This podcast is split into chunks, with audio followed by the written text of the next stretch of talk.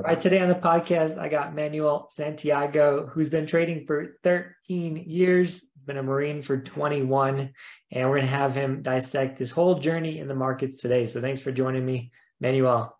I appreciate it for you having me. It's always a pleasure meeting up with other traders. So thank you for having me. For sure. One question I have to have asked right away. I didn't say this earlier, but what nationality are you? I feel like you're related to me. Well, I'm actually Puerto Rican and Italian. Yeah, I see the Italian. Yeah. You look like everybody at my Sunday dinners.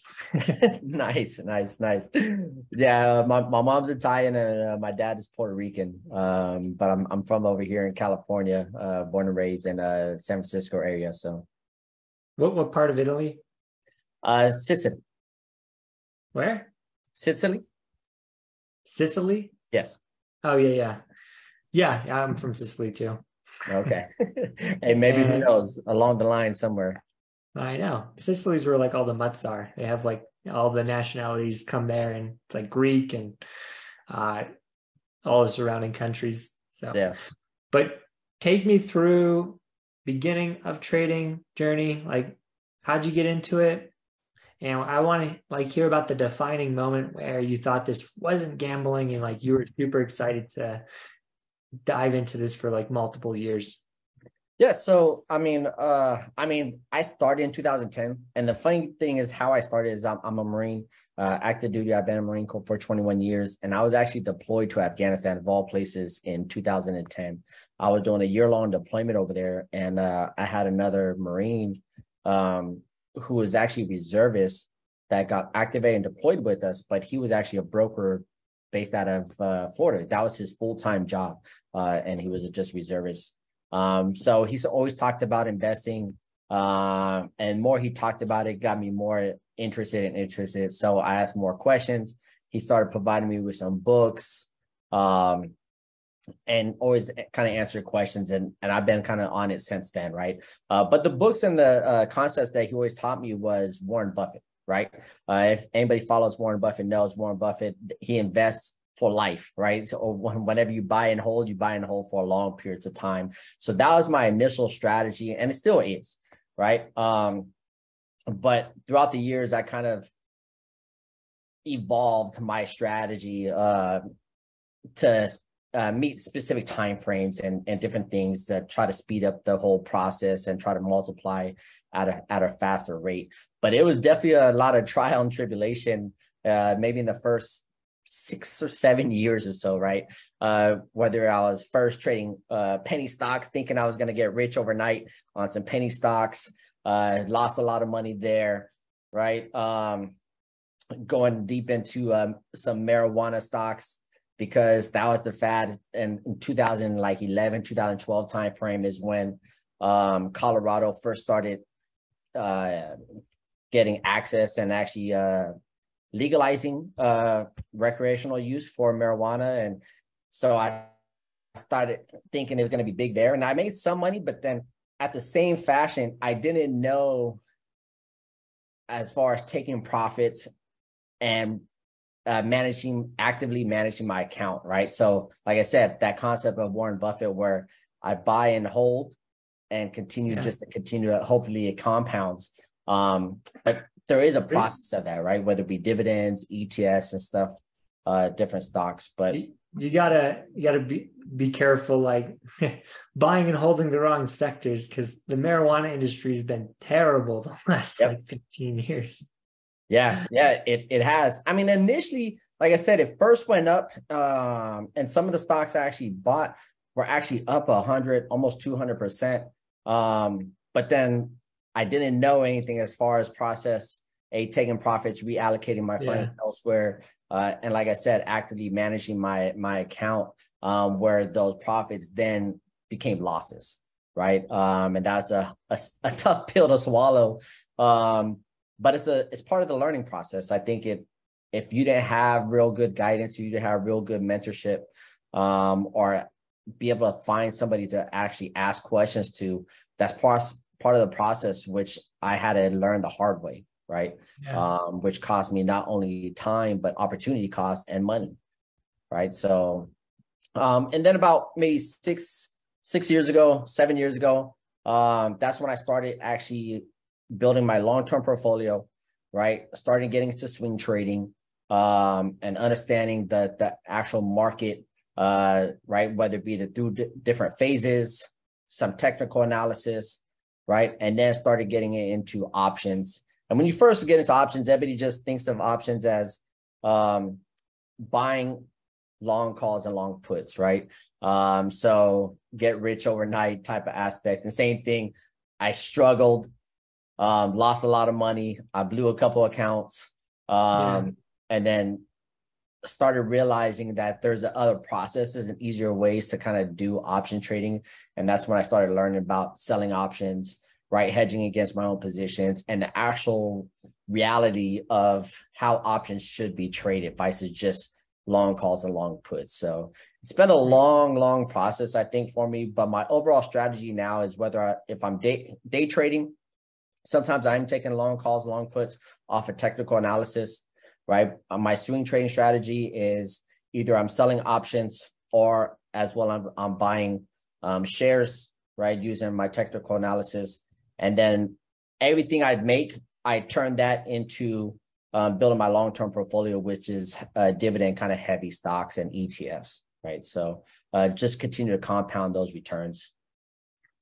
Yeah. So with like 13 years in the game as Warren Buffett, like buy and hold, have you bought any great stocks at like amazing prices and still holding them? I did, right? So I first, in 2010, when I first started actually investing, some of the first stocks I bought was Nike, Pfizer, and Apple. Nice. Right? As well as some of those other kind of penny stocks that I try to gamble with, right? But at that time in 2010, Apple was $45 a share, and it was the highest it was. But then in 2014, they had a 7-to-1 split, right? It ran all the way up to like almost $700, and then it had a 7-to-1 split. And then in 2019 or 20 is when they had another 4- or 5-to-1 split. Yeah. Right. So I was able to get in on that pretty early. I did end up taking some profits and tried to recapitalize that. So I did learn that fashion. I did get Pfizer around $16 to $18 per share in 2010. Nice. Held that for about a good 6-7 years before I actually took profits on that as well. So there was one stock, it always kind of hinders me. It's always been like, I love to trade it, but I don't love to trade it at the same fashion. And that's Tesla, right? Yeah, because in Tesla, it IPO'd in 2010, right? So when I was doing a lot of that research, there was two companies that was IPOing the same exact week. It was Tesla, and the other one was called Real ID. I even remember the ticker is RLD was a ticker. And both of them was IPOing around $18, $19 a share. But I went with Real ID, and what they did was Real at the time, they owned the patent and the rights to all the 3D movies. And that was the rave back then. So all the movies, all the TV screens, right? Glasses and stuff like that. So, and that actually did extremely well. And it went from 18, and within 2 years, it's at $36 a share. Wow. But once again, like I said, I didn't know anything about taking profits. Yeah. So I went from 36 back down to 18, 14, 9. And eventually I ended up selling it for like $14 a share, which was a loss. But if I knew better, I could have sold half at least at $36 and then reinvested that into Tesla, which I didn't get into until years later when they were actually starting to become profitable. But I always follow them, right? But yeah. So what's your strategy now when you're buying like pretty early companies that haven't really proven anything? You're like a value investor background, but it's kind of like the opposite. So do you use like a small portion of your capital, or are you like trying to master growth investing? No, yeah. So that was early on in my early investing, right? But now I really stick to well-known companies, and I'm looking to really utilizing selling options, right? I love selling options because throughout the time, everybody knows that stocks tend to move in one of three different directions, right? Up, sideways, or down, right? When you're playing just long calls, long puts, I mean, why growth is awesome, but it's a small portion of my account that actually contributes to actual growth stocks or even some type of fashion. But I think long-term, I think still as far as value, I still think of ETFs as a safer type of investment.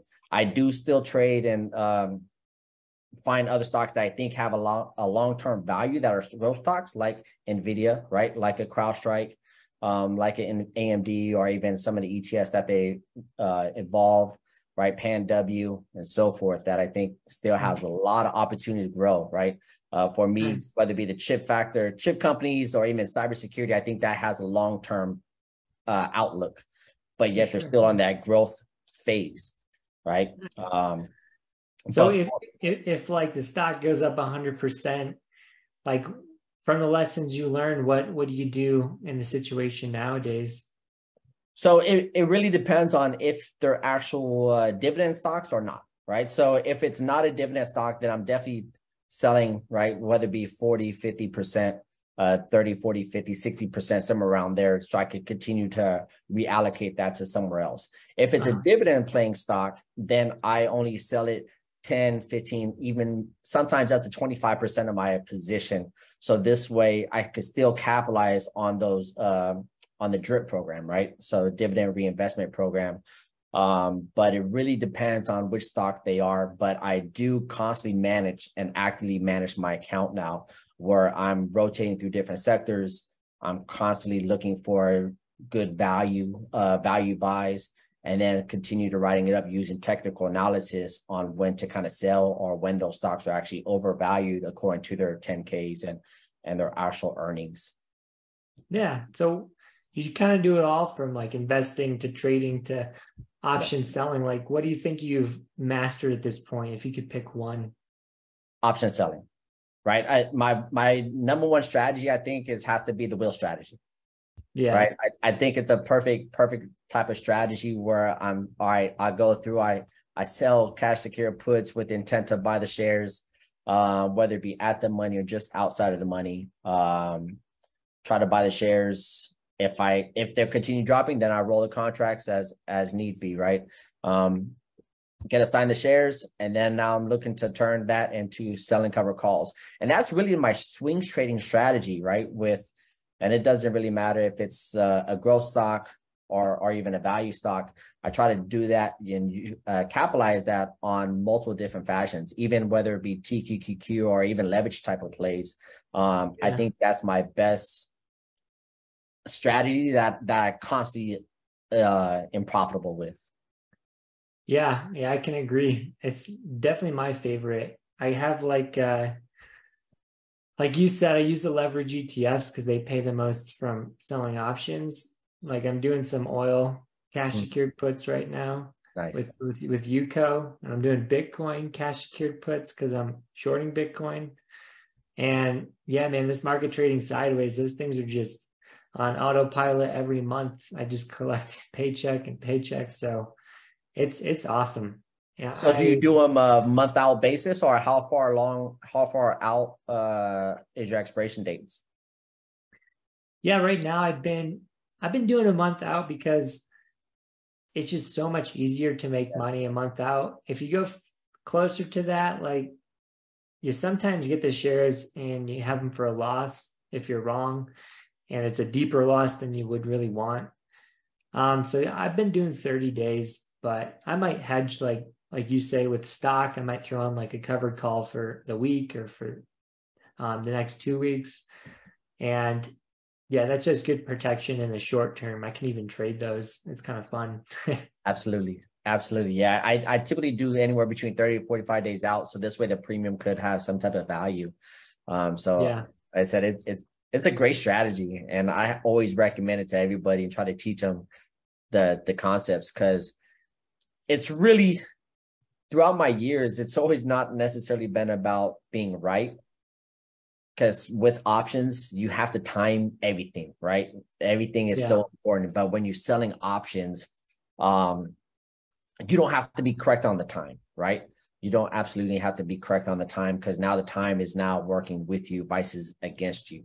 And it's just basically playing as a house, right? So I think it's a perfect proven strategy with very, very low risk that you could do consistently, and that's repeatable. And I think as a trader and or an investor, that's what you are looking for, right? Something that's repeatable. Yeah, I think like everyone that's been on the podcast, I've not met one like really profitable scalper. Like it's very hard to scalp options and be profitable.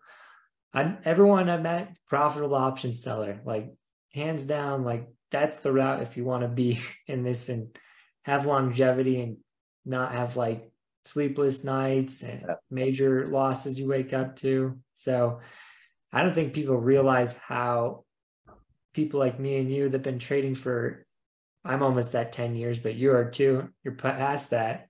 But, you know, we all gravitate towards that at the end of the day. Yeah, I think just like you said, because it's kind of proven. Like, do I like scalping options? I do, because sometimes it's that adrenaline, right? That who doesn't? Yeah, absolutely. And it's a very kind of high reward, but it's also a high risk type of play.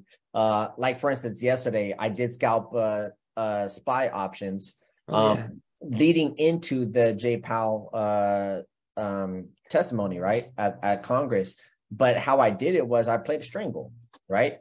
The stock was, SPY was trading around 404, 405. So I did a 410 call and a 400 put.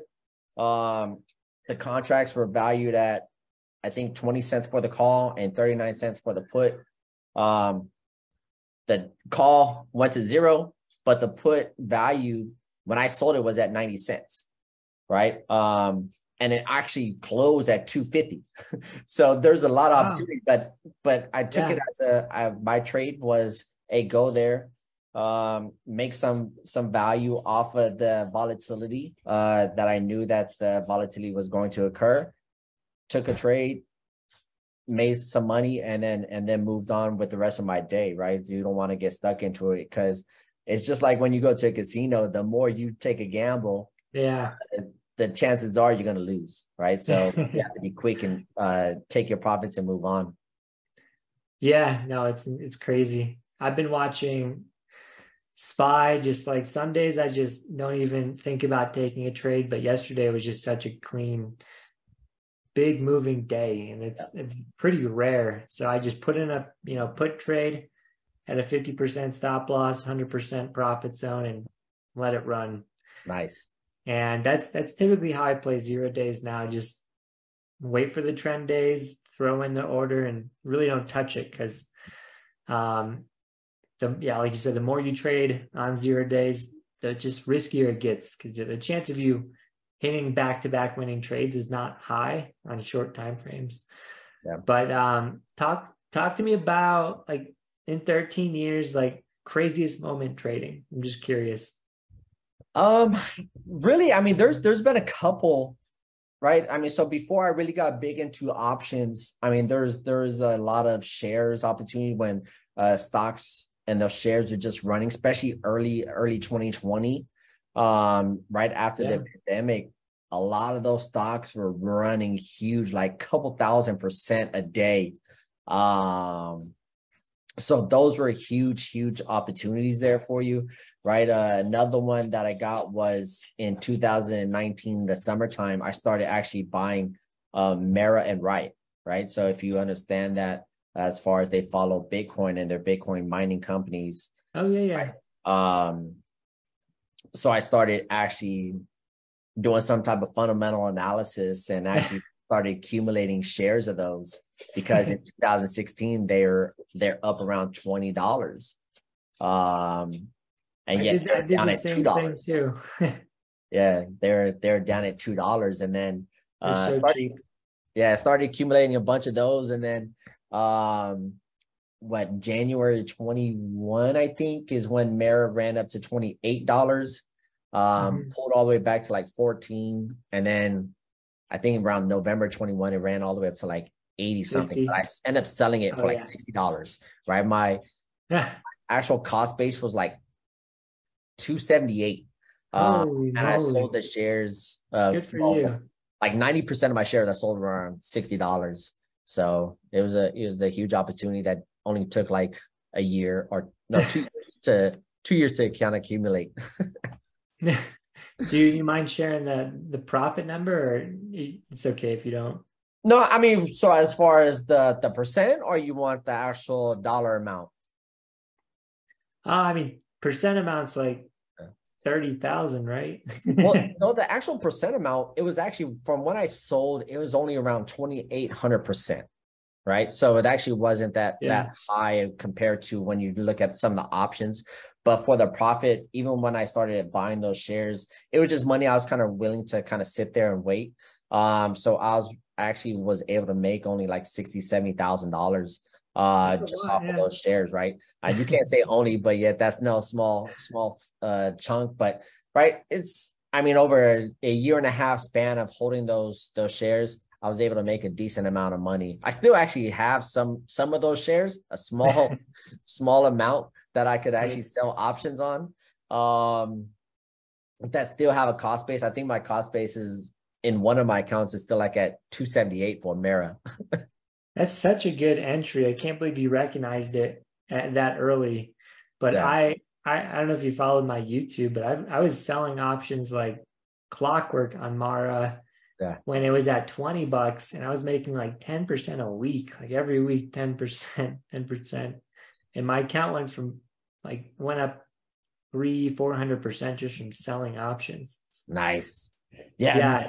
Mara, Riot, and Coinbase. Coinbase has huge premiums.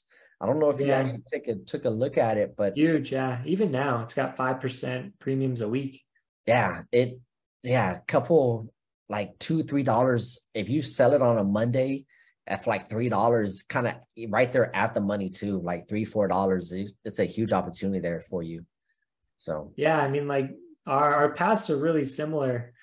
We've been in like the bubbles and the cycles, similar cycles. Like I was in the marijuana cycle, and that like blew up my YouTube channel. That was like the beginning of market moves, and my account like went to the moon because of that. I was shorting Tilray at $200, like the little top. Just playing that thing down for months. But when you had a big win with your like 70K for Mara, did you splurge? Did you have fun, or just put it right into long-term stuff? No. So, I mean, I did take some money out, right? Obviously I'm married. I have 4 kids. Wow. Right? So I did take money out, because going off a military income by itself, it's not really a lot. Right. So some of the opportunities is when I do actually make money in the stock market, I do try to pay myself, but majority of it is that I'm trying to go towards long-term. So this way, when I finally do hang up my uniform and retire, I don't have to work anymore. I just retire and just continue to live off of whether it be dividends or other type of passive income. Right. So, so I did take some money out. We take vacations a lot as family and enjoy ourselves. But I did go ahead and reinvest that good chunk of it into actual long-term positions. So where'd you guys go for vacation? I mean, we go to Hawaii a lot. My wife and kids love Hawaii, love the beach. So that always tend to be a typical vacation for us, but we're always trying to go different places. I think we're looking at Bahamas potentially this summer, but just trying to give the kids an opportunity that I didn't have when I was a kid, right? So that's awesome. And with your trading, investing, like what's your day look like? You wake up and what are you typically doing every day with your portfolio? With my portfolio, my actually daily situation here as I work and trade. Yeah, what's a typical day look like, I guess? I mean, I'm in California, right? So the market opens at 6:30 a.m. over here. So actually I get up early. I get up about 3:30, 3:45 in the morning. And actually I go to the gym on base, go to the gym on base. I'll work out for about an hour to hour and a half, shower, changeover. And then I'm usually at my work desk, between 6:30 and 7, just after the market opens. But I've always usually do all my homework and prep the night before. So this way, once the market opens, I let the market kind of settle, do its course, and then see how the market's trading, whether I'm looking to sell some more puts, sell a cover call, right? On some of the stocks I tend to like to trade, right? Also, I go and research whatever had earnings usually that morning, how did the market move, or how did that stock move according to those earnings? Because I like trading earning plays, because you could always expect some type of volatility, right? So huge opportunity in that market.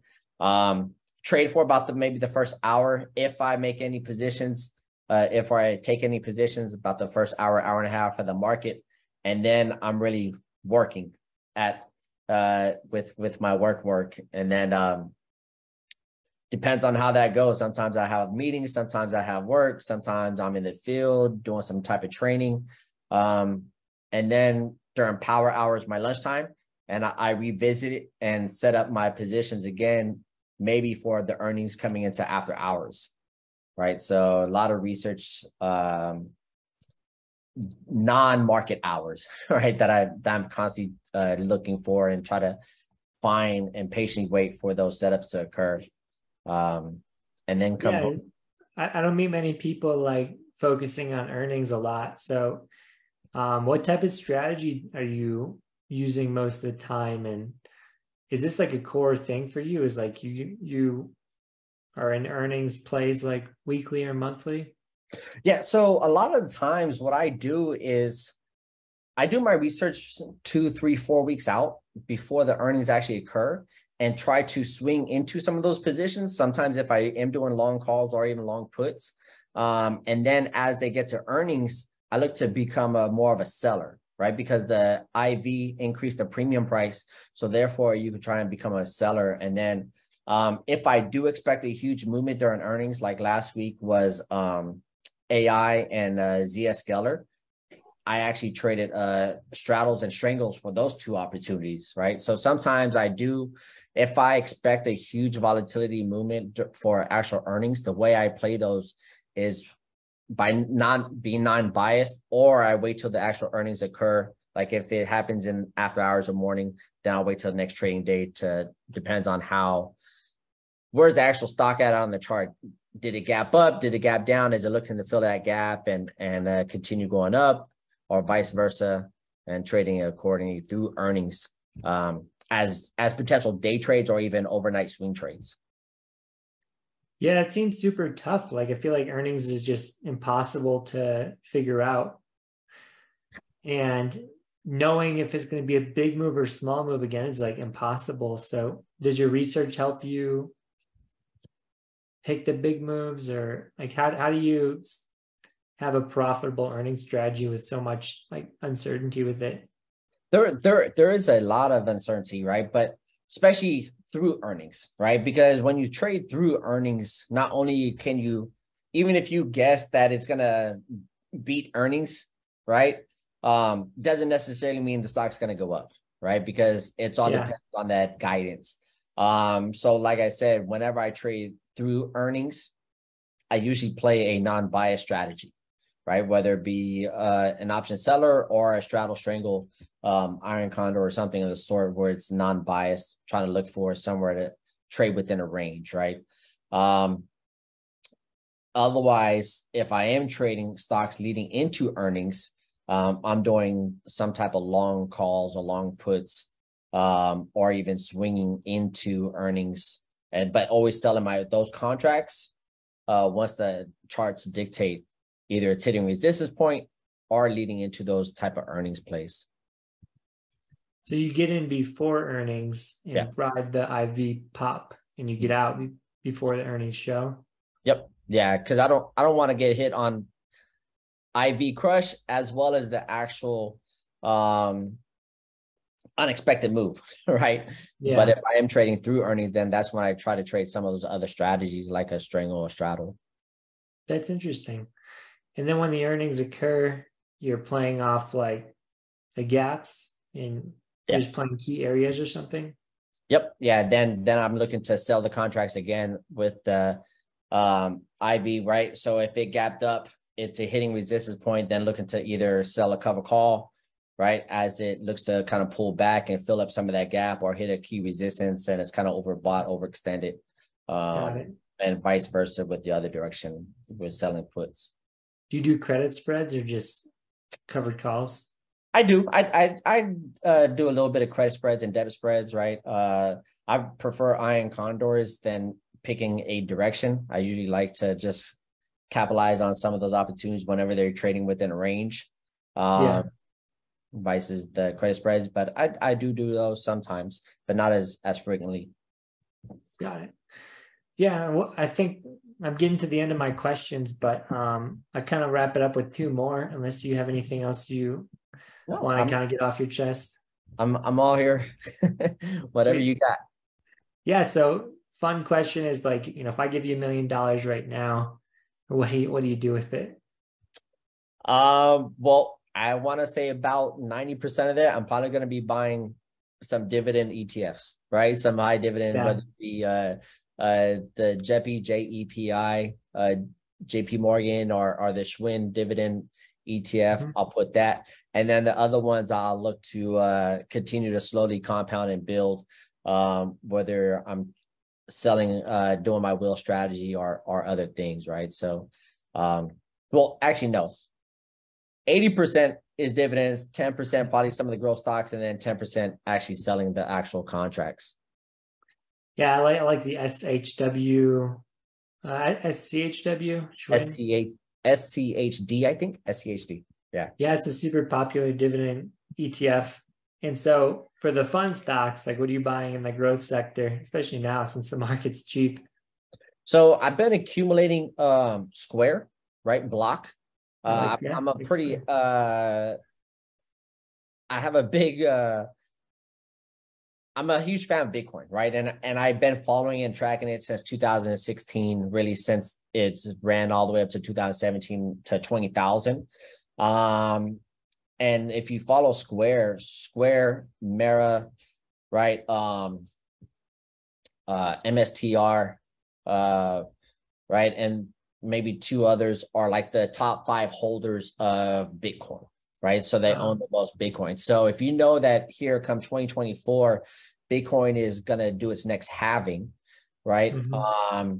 And then they usually tend to start their bull cycle, a 2-year bull cycle followed by a 2-year bear cycle.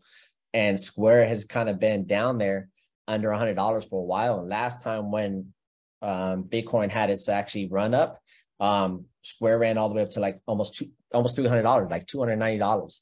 So I've been accumulating them, knowing that it hit all the way down like $50, $60, and now currently up, what, $85, $90, $80, somewhere around there. Yeah. So doing that, I've been pretty interested in the AI sector, right? So I like NVIDIA and their GPUs, and also ticker AI, C3. I've been accumulating them as well, just kind of see where it's at. I was actually sold some just under $30 a couple of weeks ago because it popped up to like 32, and I sold some at like 29 after it started falling back underneath 30. I held that as like my kind of stop loss. But then as it pulled all the way back down to 20, I bought some more to kind of see how we play out for the rest of this year. It seems like there's always a sector that likes to run each year. So seeing I think this is it for sure. Yeah. I've been on top of AI too. Seems like we're always following very similar stuff. There you go. Great minds think alike, right? I guess so. I think there's a big AI bubble that could happen in investing, and I'm, you know, getting ready for it, but I bought AI at like $14. Nice. So it's like, I feel like the bubble's kind of gone, but like with Bitcoin, 2024 is the next halving. Like, you think we're going to get like another crazy run, like even in a recession? I think so, right? I mean, if you follow the history of it, 2016 was the halving, right? In kind of spring time. And then in 2017 is when it hit 20,000, right? And then it kind of pulled back, had its bear cycle. And 2020 was the next halving. And in 2021, it hit 69,000, right? And now it's in the bear cycle. And it's starting to kind of curl up, right? It hit what, like 15,000, I think, or 14,000. Bitcoin did a couple months ago. And now what is it, like 22, 23,000? So if you follow that cycle, I think it does have another run, maybe at least even to test its high, right? Yeah. I think even it has a potential even going up to 100,000. Come 24, 25 time frame. But not only just Bitcoin, but also like Ethereum as well, just because I know its platform has a very good use case, right? And a lot of things are built upon it. I look at Ethereum as kind of like a software-based company, right? Like a Microsoft, where a lot of other things are continuing to build upon it and on top of it. So I like those two. Yeah, I just wonder with like high interest rates and inflation, like we've never had this in the past life of Bitcoin. So is this the one cycle it doesn't run? You know, it's kind of the thing I'm wondering. But man, if they cut interest rates and liquidity is back in the markets, like it might be the perfect timing. So it's funny you say that, because in what was it, 21, everything was going to like, right? Some type of Bitcoin, crypto.com arena and all these other arenas. And I remember I'm 41 years old. And I remember coming out of high school, right? And the .com crash, right? And everything like from college bowls being the .com bowl and Yahoo bowl and all this other bowls. And it was very similar, right? And then obviously we had that .com bubble crash in early 2000, 2001, 2002 timeframe. I wasn't trading yet, but I just remember everything kind of crashing at that timeframe and kind of doing away from it. So it's funny that you said that, right? Because it had very similar instances that kind of remind me of it last year in 21, but everything, Bitcoin, everything, and all these other coins and tokens were kind of around and out there. And it's kind of, okay, did that bubble kind of burst? So it could, right? And that's why I said it could potentially even hit the all-time high again, maybe in 2025, and have a potential of 100,000. I'm not saying it's going to run up to like $1 million, like some of the other people think, but I do think we do revisit that all-time high. Yeah, I mean, I was actually really studying 2000 because we had high PE ratios, and it's really similar to what we just had in 2021. High PEs, like a lot of IPOs, and then PEs got corrected. So we're starting to correct now, like even more. And in 2000, it took like 3 years for growth stocks to hit all-time highs, like 3 or 5 years. So this is kind of similar in my view to that time period. We had hype and high PE, and now we're getting contractions, like hard contractions, where if you study like a crypto coin crash, like a crazy like poop coin crash, like a coin that no one's going to use ever.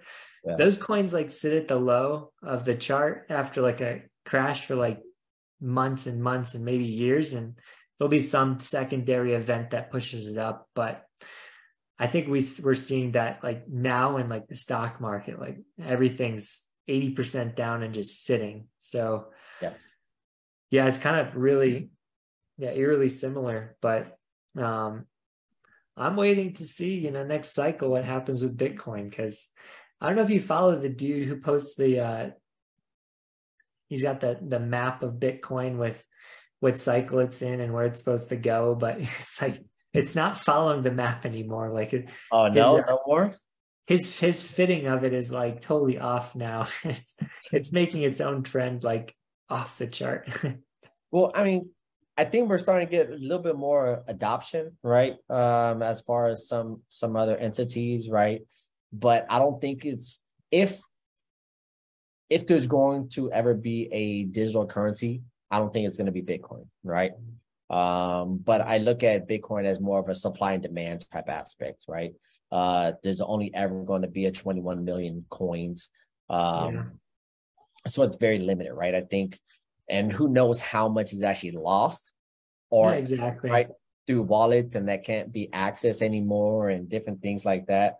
So that's how I kind of look at it. Very similar to a gold aspect, right? Where it has a supply and demand type of aspect where, all right, as the demand continues to grow, but yet supply continues to decrease, it is going to have some type of value.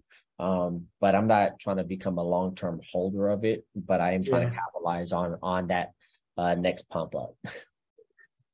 Yeah, I'm kind of the same way. Like, I listened to Peter Schiff, or the gold guy, and ever since I listened to him, I cannot buy and hold Bitcoin with the same conviction. Like, the real value of Bitcoin is honestly that it goes up. Like, that's the only value that people are excited to buy it for. Like, I'm not buying Bitcoin because I need it. Like, I'm buying it because it was at 20 cents and it's at 20K. Like, it's a severe momentum play, but once that's gone, like, who's going to buy it?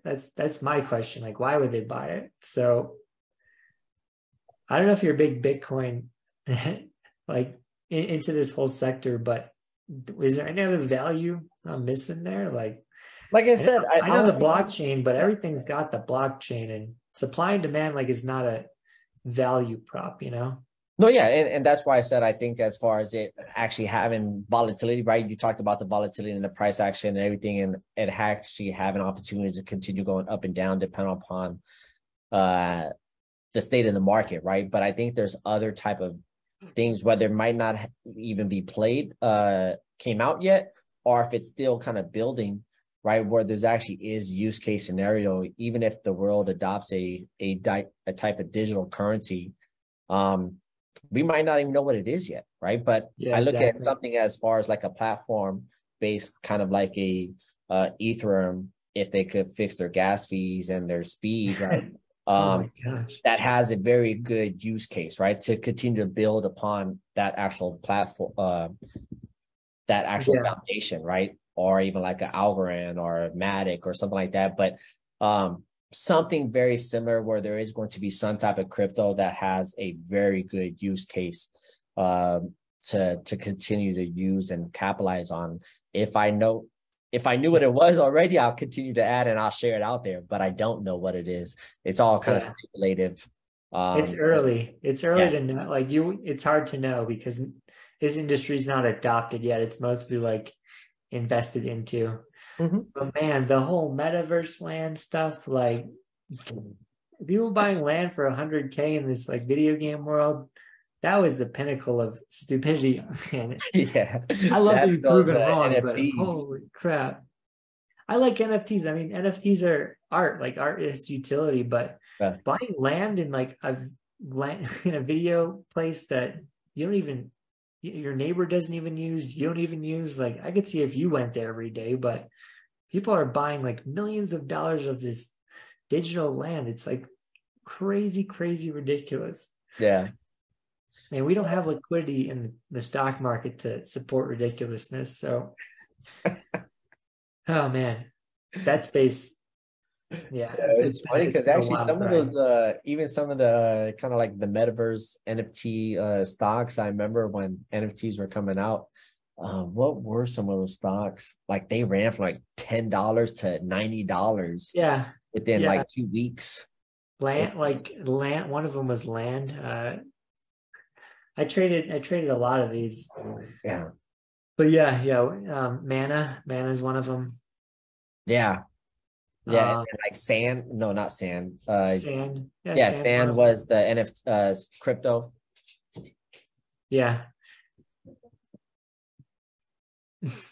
Well, that's pretty much all I got today. And those are all my questions. Well, I appreciate it. I appreciate it. Yeah, I try to keep these around like 30, 45 minutes. So it's the perfect time. Yeah. And thanks for popping on.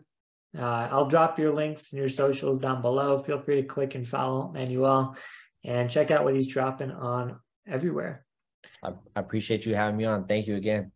Yeah. Anything else you want to share? Any closing remarks or maybe like motivation for new traders? I think the biggest thing, right, is invest in yourself. Invest in your knowledge, invest into your, before you start invest into yourself and your knowledge, because I did it backwards. I wasted a lot of time, a lot of opportunities, and unfortunately a lot of money, right? Doing things the hard way, trying to just get in blindly with cell phones and all these different apps and brokerages. Trading is easy. Well, getting into trading is easy, but the hard work comes in after hours, right? If it's easy, then everybody could be doing it. Everybody would be doing it, but it's not easy. But you have to put in the work, find the dedication, and find a proven strategy that works for you and your timelines, right? So, and just stay consistent to it. Don't deviate. Don't continue to bounce around. Find a proven strategy that reduces your risk, that you could do consistently, repeatable, and make profits and continue to compound. Perfect. Yeah. Wise words, 13 years vet here, and appreciate your time. So appreciate it. Thank you.